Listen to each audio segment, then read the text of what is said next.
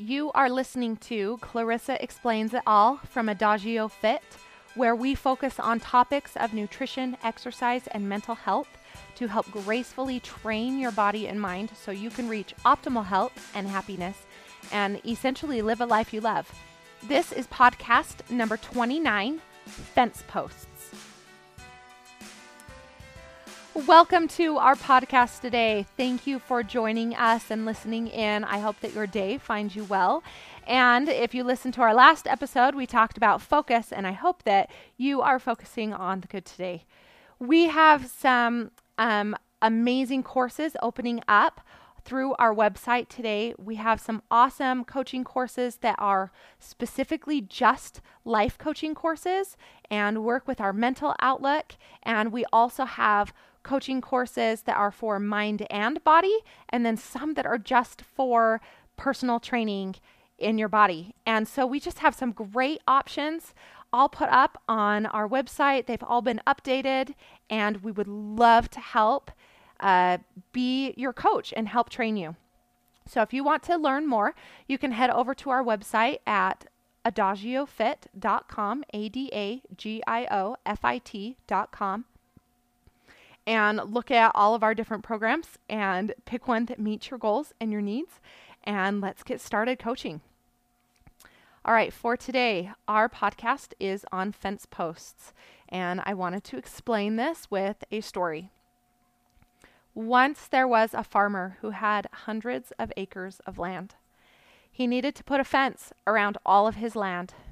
And so early one morning, he got his son up and they went out and they dug fence posts all day long. And he got a son up the next morning and they went out and dug and placed fence posts all day long on the outside of their property for days and days. And those days led into weeks. And finally, at one point, the son stood up and looked across his father's land and said, Dad, I can't do this anymore. I'm done. He said, Look at how far we have to go. This is just overwhelming. My body hurts and aches, and I'm done. And he sat down and hung his head in despair. Now, the farmer, having done this before and being very wise, helped his son up and said, Son, but you have forgotten. And he took his shoulders and he turned him around and he had him look back at everything and every post he had already dug, and he said, You are forgetting how far you have come.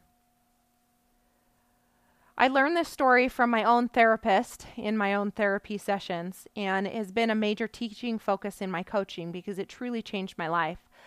I find that, along with myself, most women in general have a hard time seeing how far they've come or what they actually accomplish during the day.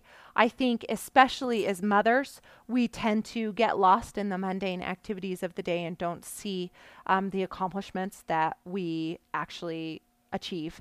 And I believe that society today teaches us or has kind of uh, unwrittenly made a rule. I don't even think that that's a word, but has made an unwritten rule. There we go. That if you pass a certain point of self approval or self celebration, that you are then conceited and proud, and um, and that we can't celebrate ourselves. My three year old daughter is the epitome of this. She will give herself high fives when she achieves something. The other night she won.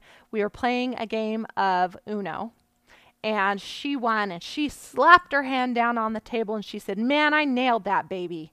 And we all just busted up laughing. But I tell her all the time, you keep cheering on you because someday you might be the only one who is cheering yourself on. And I've thought about this multiple times through multiple experiences watching her celebrate herself. When do we stop celebrating ourselves? You know, I think that at a certain point in our development, about 10, 11 years old, we develop a social awareness of what others think, that others have different thoughts, and that they have thoughts about us personally. And if not used as a tool for motivation and and um, taught correctly, that these thoughts that we see others having of us can maybe lead to shaming and depressing ourselves of personal celebration. That we choose to uh, be negative towards ourselves or don't give ourselves enough credit so that other people can't. It's kind of like a survival ta- tactic, excuse me, that we use because we'll hurt ourselves before somebody else hurts us so somebody else doesn't have to do that job, right? But looking at my three year old, I mean, we don't have to do that. Honestly, you are your best cheerleader not everyone is going to like you or approve of what you do. And not everyone is going to be there when you choose to do a new workout challenge or you choose to start eating healthy. Man, I remember getting so upset that my husband would not support me in me choosing to eat healthy for my body. I mean, he comes home and he eats whatever he wants and he has six meals at bedtime and he has a bowl of ice cream. And man, I want to join in. And I remember getting so upset at him that he was not pushing me along. But it was because I wanted him to do the pushing and not take responsibility for being my own cheerleader. I mean, you have to do it for you. But if we are so focused on how far we have to go and that we're doing it alone and that somebody's not doing it with us, you know, we're not going to complete that journey or if we're doing it for the wrong reasons, you know, outside of ourselves, we have to look at our own fence posts. You know, we will we will finish that challenge and we will revert right back to the way that we used to be because it wasn't a lasting change. So how do we choose to celebrate ourselves? I mean that that sounds like a really strong word, but it's true, you know, like I want to be dancing in the front of the mirror. Oh yeah, I got this. I'm awesome. And I've seen my daughter do that before. How do I embody that and do that for myself? Well, the morning my therapist shared this story with me was kind of a crazy morning for me, and I felt like making it to therapy, I had just failed by the time I had made it to therapy. It was 10 in the morning. And he asked me to share with him about my morning. And I was like, uh, my morning was not cool. And. and I and I remember feeling like I have nothing to share with you. I it did not accomplish anything today. And he said, "Well, wait, Clarissa, you are not giving yourself enough credit." And he said, Did you realize that you are the only one in the waiting room who is wearing makeup? And do you realize that you don't have your three kids here? That you got your kids to school and to a babysitter and you're here on your own? Do you realize that you drove and made it here pretty much on time because you were mindful of the time that you needed to leave. And he said, You are not giving yourself enough credit. And I have realized in my life, like, yeah, I do not give myself enough credit. And I think most women do not give themselves enough credit. So, I talked about gratitudes in the last episode of What is Our Focus, about helping us choose to focus on what is good. And along with my gratitudes every night in my notebook, I write fence posts. I write things I have accomplished for the day.